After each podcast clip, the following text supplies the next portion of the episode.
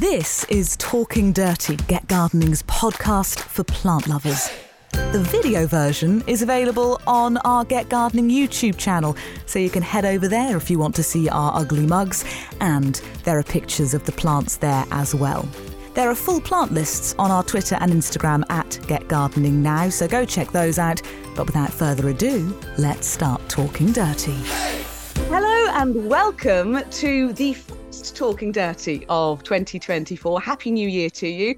And we're going to continue our series looking at all of the wonderful things happening at East Ruston Old Vicarage, that fabulous 32 acre garden on the Norfolk coast where my co presenter dwells, Lucky Devil. Alan Edward Herbert Gray, happy and very handsome horticulturalist. How are you and how was your Christmas? Oh, Christmas was absolutely fine, long gone and long forgotten. Thank goodness, because I always think that Christmas is um, the low point in the year as far as the garden is concerned, because it's really around the time that we have the shortest day. But hey, how are you? Thordis Maria Sophia Fredrickson sitting in Cambridge, basking away with all your lovely houseplants around you. Yes, uh, which is somehow still alive. It's an absolute miracle. Actually, uh, while we're on the subject, I mean, it's not looking particularly good because it's been a bit neglected. But my um, my uh, Haworthia limifolia variegata, it's little pups all around the edge. You can see how on it I am. It's still got its old flower stalk that I haven't taken off. Look at that. um, I'll just put that down there. Uh, but yeah, it's having little little pups around the edges, which is very exciting. But uh, yes, they're a little neglected.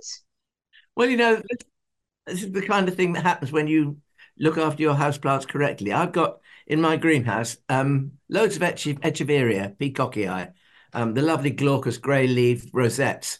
Um, went in the other day and looked, and I thought, well, there's a lot of dead leaves around the edge. I'll just remove some of those. So I was picking the dead leaves, and the whole rosette came off. And then the side rosettes came off, and I thought, oh, oh, it's Mr. Vineweevil. And sure yeah. enough, it was. So the only thing to do when you get that is really to clean up the wounds as much as possible. If if it happens to anybody, I would just offer them this little piece of advice: turn your rosette upside down and either cut a slice off the caudex, the the the, the stalk, if you like, or if you can't do that, get a cocktail stick and dig around in there because some of those little blighters, the, the little maggots, they will be in there in the stem, fairly deep sometimes, about half an inch deep. So do make sure you get them all, and then just chuck them outside. The, I do this. I just chuck them outside the greenhouse door on the path and watch the robins come and feed on them. I remember my first ever encounter with vine weevil when I was a very new gardener, and uh, it was a heuchera, and I was so pleased with my heuchera. And then I sort of was rifling around, and then it just moved like the whole thing. it's like a toupee. so I always think of that memory whenever anyone mentions vine weevil. I'm always transported back to my poor little heuchera. You mentioned Christmas. Well, this is what part of my Christmas present was. Look at that. Aren't I really, really lucky? I just mentioned as a, sort of kind of aside. Have you seen Cl- Claverton cloches, or is it cloches? Well, you don't say galoshes, you say galoshes. So let's go with cloches. So I mentioned as an aside one day to Graham, and I said, Have you seen Claverton clo- cloches? the things they're making, the replicas of those lovely old Victorian um, garden cloches. And so there on my table sat three of these, this one. Oh, the octog- octagonal one. Yeah, three of the latest design, which is oh. absolutely lovely because I have got three old ones of the original design. And like Vita Sackville West, we put them over clumps of violets in the garden um, just after Christmas to bring the violets forward. And talking of that, I mean, you know, there's we we we all like to I think we probably all like to cheat winter a little bit. I mean, I've got a nice bunch of camellias on my table here. They're going slightly over now, but I picked them last weekend, so they've been in, indoors here, here for a week. And I picked them while they're just showing pink in bud. And then you bring them into a warm room and you watch them open. And you can do the same with things like um, eucalypt, uh, not eucalyptus, forsythia branches. Although forsythia branches look very nice with a few grey twigs of eucalyptus poked among them. But if you bring them in just when the buds are starting to swell a little bit, don't try and force them too quickly. Bring them into, if I say a warm room, I don't really mean a warm room that you sit in and feel comfortable with. I mean somewhere about 55 to 60 degrees if you can, and slowly bring them on. And within a week or two, you'll have all these lovely twigs of forsythia blooming away You may have noticed actually that if you go to a florist at this time of the year, they will sell you very expensively wands of forsythia, um, and they have been forced in, in this way. So it's it's one of the nice little things to do.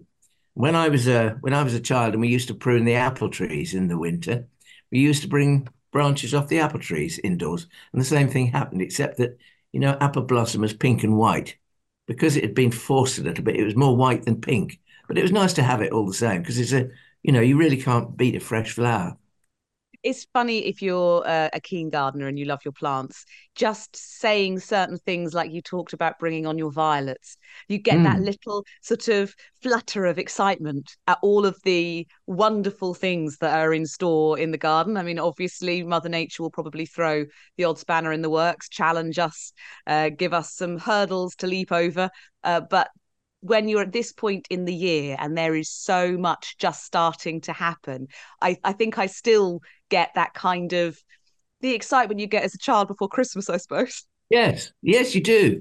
I mean, you know, there's there's, there's certain plants that the Victoria, our Victorian forebears grew in the greenhouses. Um, in inhospitable places like underneath the the staging. I mean, if you've got a collection of ferns, for instance, and you've got an unheated greenhouse, um, you try some of the slightly more tender ferns, like the chain fern. I mean, it grows big, I know, and you need a need the space.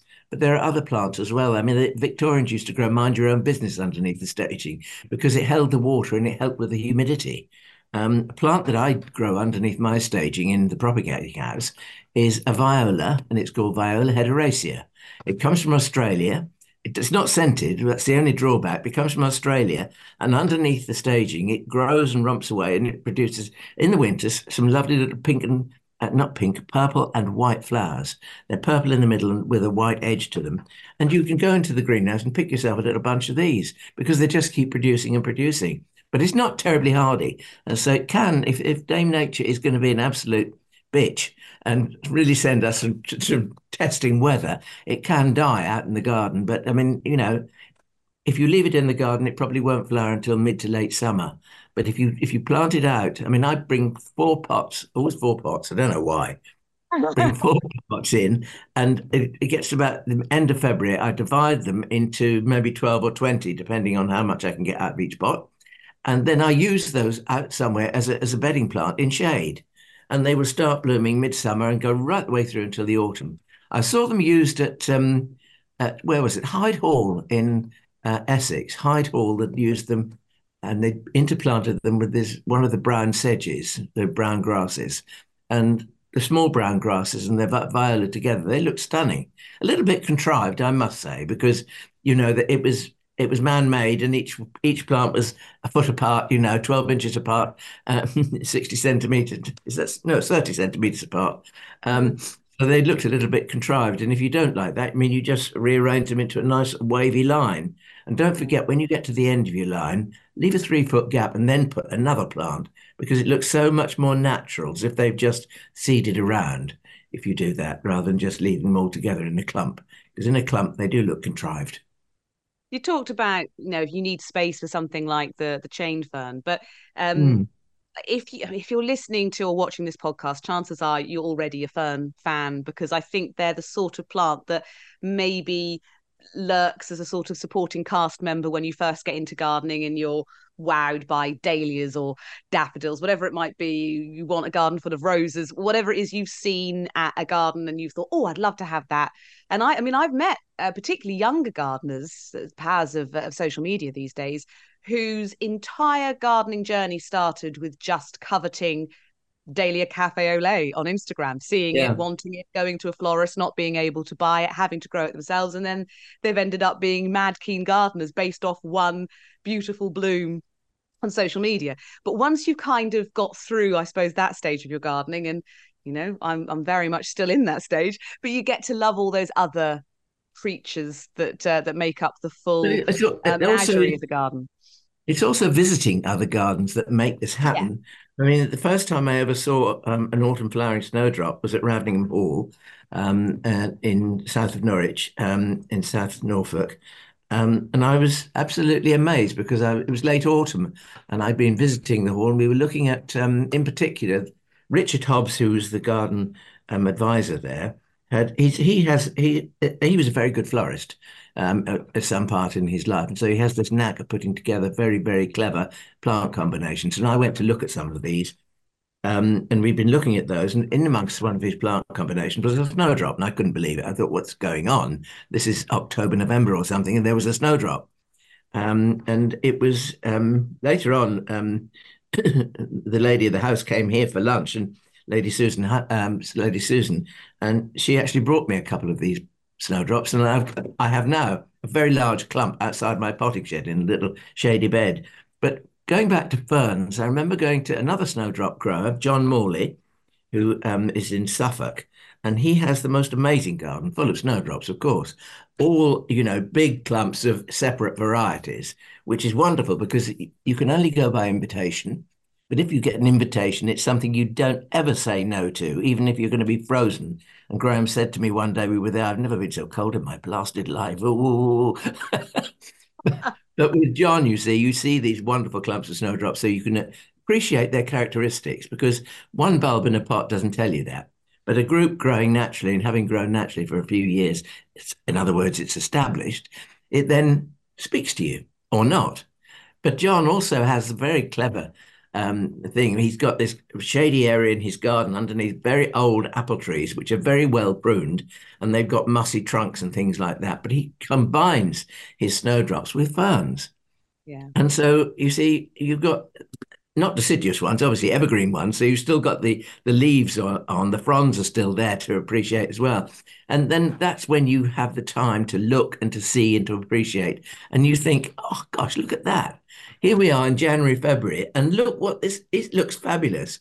And so you get into ferns. And going back to woodwardias, um, which is the chain fern, I have tried for a long time to grow these. I mean, our climate here is not ideal. Uh, we're too dry. The, the soil here is very free draining, not moisture retentive enough, really. Um, but on the north side, uh, outside my kitchen window, I can't see them because they're close to the house, but you know, I planted three of these and they have this whopping great frond, about four feet long. And at the end of it is a little bulbil, and that gradually weighs down until it touches the ground where it, it takes root. And then another fern comes from that. Uh, it, that's how it romps around on the forest floor or the woodland floor. Um, and it, it had done that into the path. So we've now got several of these potted up to make another colony in the garden somewhere else. I mean, it's just it's endlessly fascinating. And it's interesting the the idea of ferns and snowdrops going hand in hand. I think that's exactly how I got sucked into uh, adoration of ferns was wanting them to plant alongside my very small collection of of snowdrops which i'm mm-hmm. eagerly mm-hmm. anticipating you know what's going to happen this year and, and what will have done well and what will have sadly disappeared and worrying about whether it's going to be a gift because i feel very frightened about having lost something that's been kindly gifted to me but it, it would be people like val bourne um, seeing not in real life sadly but seeing pictures of her combining maidenhair fern and snowdrops and thinking oh yes I desperately want to to get some of that. But then, I mean, partly because you were so kind as to have a big order and tell me to go and take one of each, which did lead to me not knowing what any of them are because I ran out of labels and I was that thing we where oh sure I'll remember I'll write them on my phone and then it gets lost and so half of them I have no idea what they are. Um, but I therefore ended up with ferns that are not tied into snowdrop bedfellows, and one of them is it Dryopteris that's um Cristata the king. Yes. I can't remember. Yeah, it's it's a quite a big, as the name would suggest, quite a big fern, and it's now this this absolute sort of backbone. It's not huge, but it's a, a kind of backbone plant of my little original shade bed I did just off the lawn of my tiny garden so that I could have all these sort of shady spring treasures and primroses and, and the like. And um, it's it's wonderful. And then the other day in those high winds, my gate it obviously got rotten at the bottom and it blew over and it just missed taking out the fern. I looked out and I thought, not my beautiful fern, which has been looking so fantastic, but it just missed it. Got a bit squished, but it's it's still there. And that's the kind of fern that I think even if you've only got a small garden, it's evergreen, it's giving you so much bang for your buck. And it it's just this great um great kind of compatriot of all the other things that it's growing alongside. Well, I was going to talk, you mentioned wind. That's quite a good good thing to mention because we've had a lot of it. Um, not the unpleasant kind of wind. Well, it is because it's too strong. Um, but, but, we've had an awful lot, lot of wind in the garden, and I noticed that some of the some of the newly planted plants uh, have got pushed sideways a little bit, and some of the self-sown seedlings. I mean, I'm thinking in particular Abutilon vitifolium, which seeds itself around the garden all over the place here, and I I dig up those that I want, and I and the rest I and, and move or pot um, and, the, and the rest, I mean, the, you know, if they're going in the wrong place, what do they become? They become a weed. So they have to go. But one or two that I'd left, they were sort leaning slightly. So I was going around the garden staking. And I got myself some stout bamboo canes, some one by one tanalised timber um, stakes as well. And I started to go around tidying things up. And I got about five stakes of each. Well, I went back to the party and I got another 10 of each. Then I went back and got another 10 of each because, you know, you see one thing and you, uh, and then there's another. Um, anyway, and I was tying these plants up and I suddenly thought, you know, it's a very element, elemental thing. And I don't mean to sound as if I'm preaching to the converted or being, you know, big headed or anything, but I wonder how many people know the virtues of, of using something called sash cord and you can buy it on a reel. Um, it's like a giant cotton reel. Um, it's not that cheap, I have to say, or it's not that inexpensive because cheap has other connotations. Um, it's not that inexpensive, but it is worth using. And when I tie a, a, a plant to a stake, I make a figure of eight with the sash cord, and I make my knot on the other side of the stake. So do a reef knot on the other side of the stake, trim it up, job done. But the great thing about sash cord is that it lasts for a very long time because it's meant to. It's sash windows, you see. The sash windows go up and down. That's what the cord was used for. So it's very, very strong, hence the cost. But one little tip is if you do, um, if you do think that you're going to go and buy some sash cord, do watch out because if you buy a sash cord where the outside has been of the cord has been treated with a silicone, and they do this to make it run easier through the rollers in the sash cord sash windows. Um, if you if it's co- coated with this silicone, it won't hold the knot because the knot slips, and so it won't keep the knot tied. If you see what I mean. Yeah. And you'll end, you'll end up having to do multiple knots, which doesn't look nice and it's very tiring and very testing of your patience. that reminds me of sometimes you buy very nice shoes and they'll come with sort of designer laces which are impossible to tie and you have to do a double knot or they come undone while you're walking. That's what oh. reminds me. I look, uh, my gardening boots do that. They've got this this they've got this sort of round laces that are obviously siliconed and they're silicone yeah. to stop them rotting, I suppose. So because you you know you get them continually wet, but they're continually coming undone, which is infuriating. There we are. Um, now you, you mentioned spending a certain amount of money on the garden. I haven't had a chance to read it, but my other half has. I think that's something that gets alluded to in a certain article, which people may still be able to lay their hands on. I'm not sure by the time this goes out, it might not still be on the magazine racks. But uh, you're talking about the February edition of the Garden. A fabulous, fabulous looking article. Sadly, I've not had a moment to sit and read it, but it's sitting well, there waiting for me. I think I'll do a listen with mother and read it to you. Are you sitting comfortably? well, I mean, the thing about it is, it was, it was, it, it, it is a nice article. I mean, I can't say that I wasn't hugely impressed with Clive Nichols, who I've known for many, many years. And Clive Nichols is one of our foremost garden, if not the foremost garden photographer. And you'll see his name occurring in magazines time and time and time again. He's an extremely nice guy. He's very laid back.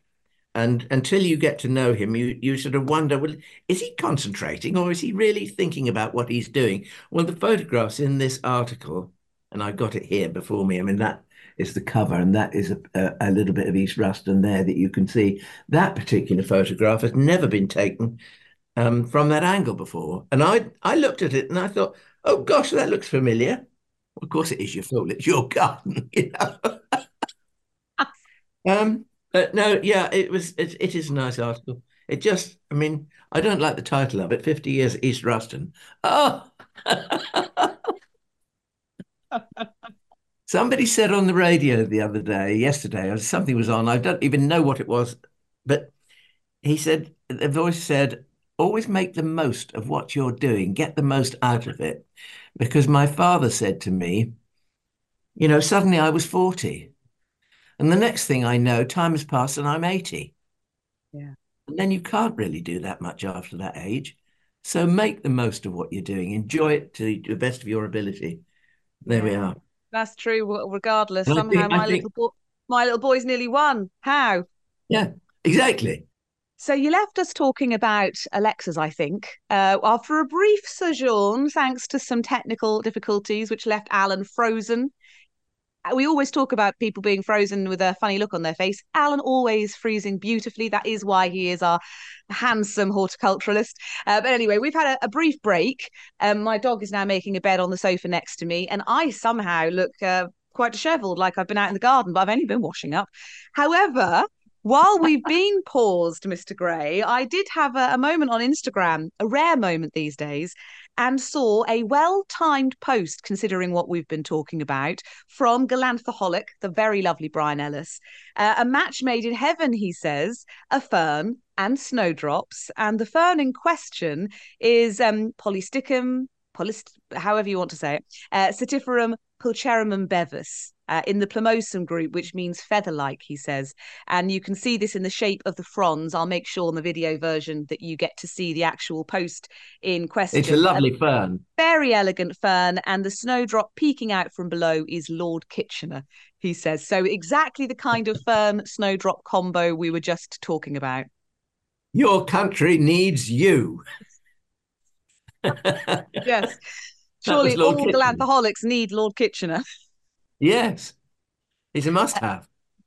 And uh, and of course, Brian, I'm assuming will be one of the people at your snowdrop day uh, on the fourth of February. I don't know whether he's coming to my snowdrop day because oh. um, uh, I think okay. a week's I think a week after our snowdrop day, he probably will come and sell. I would think, but a week after our snowdrop day, um, Brian Ellis is talking at the Hardy Plant Society's um, conference thing, and they're having um, from from about 1.30 in the afternoon. They're coming to the garden here. Alas, that's not open to the general public. It's only open to Hardy Plant Society uh, members. Um, but Brian is actually speaking at that event. But the event that he'll be speaking at won't be in the garden here. It will be at their conference, which is at Stalham High School, um, starting at 8.30 in the morning with the annual general meeting and then they're having a sale of snowdrops, and then Brian is talking. But I don't know the timings for that because I haven't been told yet. Um, I think they're, they're, somewhere out there in the ether. I will be told, but I don't know what they are at the moment. Do you have anyone talking at your snowdrop day?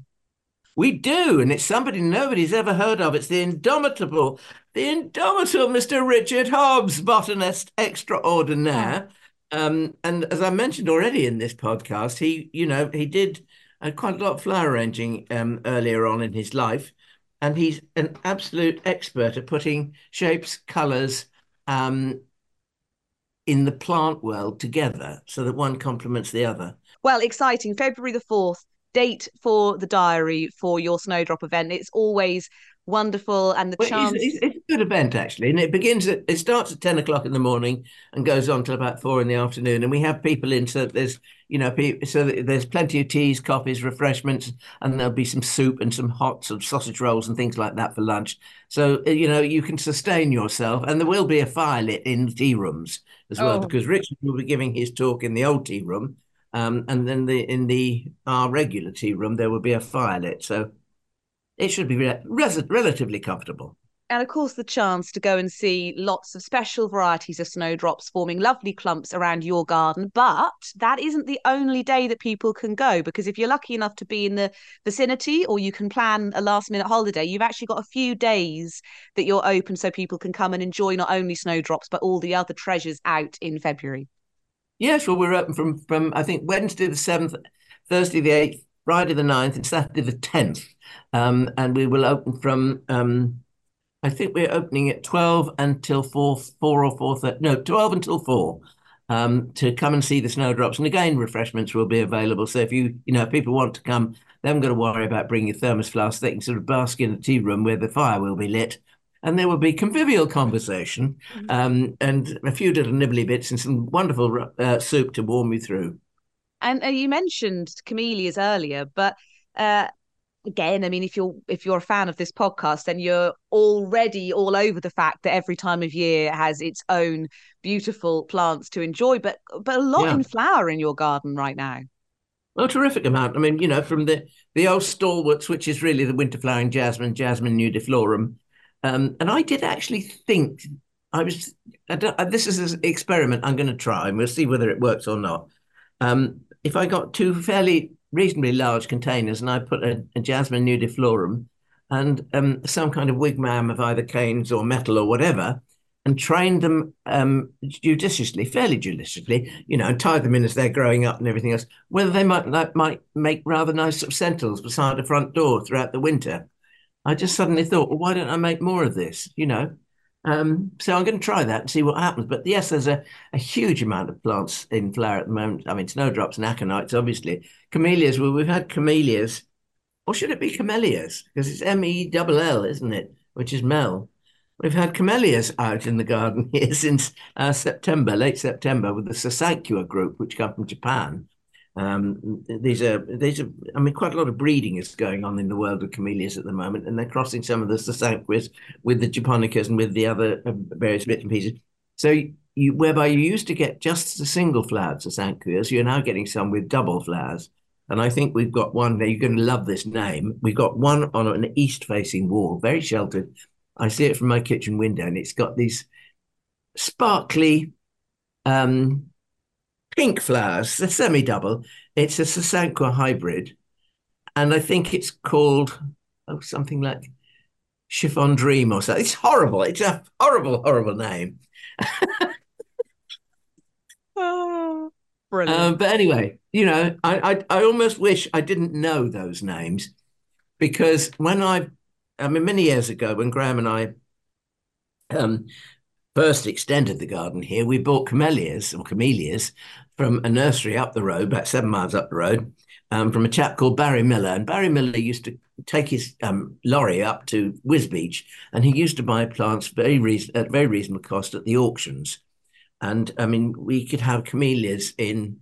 I suppose if, if I say they're, they're a meter tall, they're quite big plants and they were very reasonably priced. And we used to go and buy perhaps 10 a week or something, um, you know, just to fill the garden up a little bit.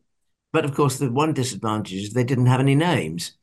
Um, and, you know, today some of them still don't, but they're known as blousy pink. um, and so on and so forth. But some we have been able to name. And there's one of my favorites is a lovely little single red one. And it suddenly comes out, it, it starts blooming probably in mid January and then just goes whoop, and all of the flowers come out almost at once. Um, and it, it's smothered with these, they look like little red butterflies. It's an absolutely charming thing. But again, it's a no name plant. So, you know, but it's better what? than Chiffon Dream, isn't it?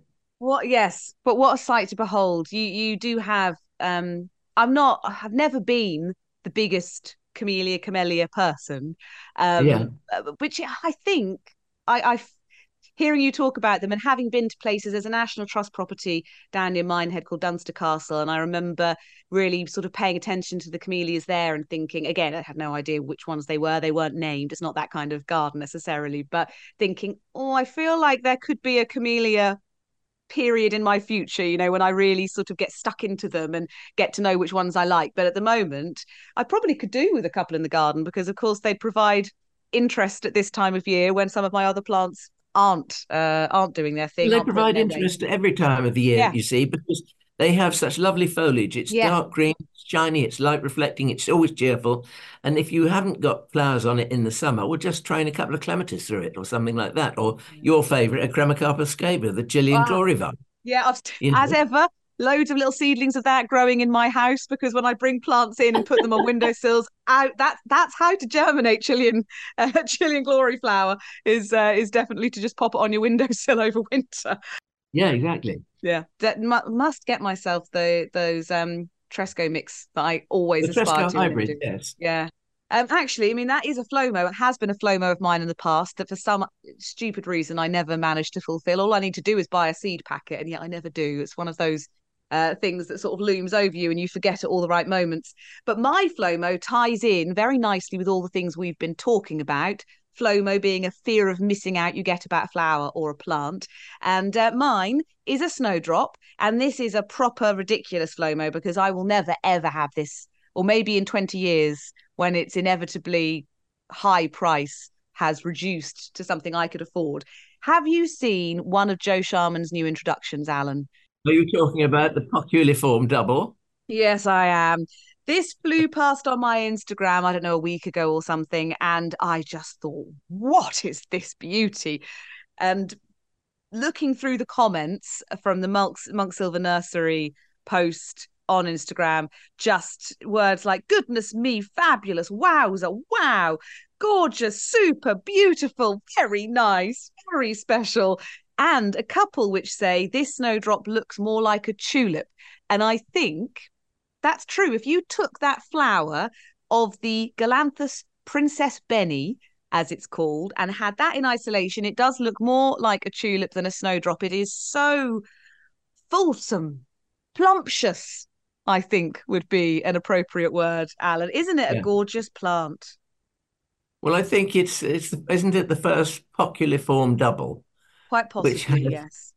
Which has a white centre and all the all the petals are equal in length and it's uh, he describes it as his most vigorous and successful of his fully double poculiforms. Um, and I, am assuming, I mean, it will be for sale, I imagine, and uh, it should be for sale this season. He says, I'm assuming the price tag will be high. So this is not something that I will be putting in my garden. And if I had it, I'd be terrified of losing it. But it is such a beautiful thing that that is a feeling of FLOMO for sure. Well, I think it's something we can all put on our wish list because, as you quite rightly say, whether we have it this year or in two years' time, it's still something. It's something that's going to be worth. And you just touched on a word there, Thordis, which I was when during our little break, I went to have a look at Mother Goose, another snowdrop, um, who is notoriously slow to to to do anything, and she's only just peeping through. She's quite a late one, and um, we have three snouts poking through this year. I went with Ian because he even remember he remembered where I planted it. I didn't. and whenever you get an unusual snowdrop like that, we always put some in an out of the way place where people won't find them, um, for the purpose of bulking them up. And after four years, we have three snouts. Now that is to me is not a vigorous snowdrop. And you just mentioned the word Princess ben- Bennie vigorous. Mm. And I was looking through Avon Bulb's catalogue at snowdrops the other day, and the word vigorous counts because the word vigorous means that it's possibly in, increases that one increases faster than the majority. Yeah. So there's lots of snowdrops that look wonderful when you see them in specialist garden and everything else, um, but they're not necessarily vigorous. And to the gardener, I think um, we want them to have a certain amount of vigor so that we can look forward to them increasing year by year, not like Mother Goose. I mean, after four years, three snouts well, it's exciting to see them clump up, and they look completely different when they're a clump rather than this poor one or two flowers together. And of course, exactly. there is the possibility that you'll be able to share them uh, with your friends yeah. and swap them, and and all the fun that comes with being a bit of a crazy galanthaholic. And a huge thank you to Dean. I've mentioned it before, but he did send me some very special snowdrops when it turned out that Fiola was born on his birthday. So uh, thank you, Fiola. That was very kind of you. Uh, I, I, you know, I. Th- that was a day that I don't necessarily want to remember in great detail, but I'm glad that you were born at two in the morning on the 16th and not on the 15th after all, even if that would have shortened my experience. That that earned me some wonderful snowdrops. So thank you, thank you very much, Fiola, and thank you to, to Dean to fingers crossed they'll be making a reappearance in the raised bed where I keep all my most special uh, snowdrops, which seemed like a good idea to keep them separate. But of course, watering a raised bed through dry months is quite stressful. So uh, they do have to go through some quite trying conditions sometimes. And I just hope that they don't mind that. Well, I think this is what happens, isn't it? Because, you know, we do forget to water things. Somebody very kindly gave me a potted azalea over Christmas and I put it in the study and I didn't go into the study for probably 10 days or something. And, because it's, it, it, I hope they're not listening to this. it had dried to a crisp because one of the things that potted uh, azaleas like is to be continually moist. And of course they do, they don't like tap water because it's got, um, too, it's too alkaline. So they, yeah. you really need to have um, a water butt um, to, to water them with. You talked about your FOMO being Princess Bennie, Galanthus Princess Bennie, which is something I'm looking forward to actually uh, seeing and possibly owning. Um, I should make inquiries. um, my um, Flomo is a tender rose. And it's a rose that you often see growing on the continent. And it's a big, blousy pink rose. And um, it's possible to flower it under glass in, in February, under cold glass if the, if the, if the greenhouse is sheltered enough. And it's a variety called La Follette, La Follette, F O L L E T T E. And I've just been looking on the internet and couldn't find it anywhere. So it's one, it's it's a rose that I would love to have to grow in the Pelly house. Um, oh, lovely. Just because you know it's just it only flowers once. That's the drawback. So once it's flowered, it you know you have a month probably of flowers, maybe five weeks, and then it's gone for the year. But you know it's a bit like seasonal fruit. I mean, it's so much better to have strawberries in the summer than it is in in February, yeah. um, January even. And so that's my. I'd like to find the rose called La Follette, but whether I ever shall, it doesn't. Who knows? It doesn't really matter whether I do or not because there's so many other plants that I get joy from. But it just occurred to me that that would be nice because you could pick a, you know, two or three, and it has it's it's got quite a nice tea scent to it too. Mm. So, you know, if you just have it on the table when you're having your breakfast in the morning, it's just a lovely sort of um, well it transports january into another meaning doesn't it really? yeah what a treat to have on the darker months uh, though of hmm. course mm. night's drawing out we can all start to get very excited about what the year yeah. has in store and this podcast fingers crossed uh, carrying on uh, week in week out with all kinds of planty chat so thank you for for joining us long may the adventure continue and uh, we will see you hopefully next week but until then happy gardening Happy gardening, everybody. Bye bye. Hey, Thordis here. Just to say thank you so much for listening to Talking Dirty. You are now officially our favourite person. If you really liked it, please do subscribe because we'll be back for more plant loving mayhem next week. And as you're our new favourite person, we don't want you to miss out. If you've got a question for Alan and the experts, you can email it to hello at getgardeningnow.co.uk. So happy gardening, and we'll see you, oh favourite person, next time.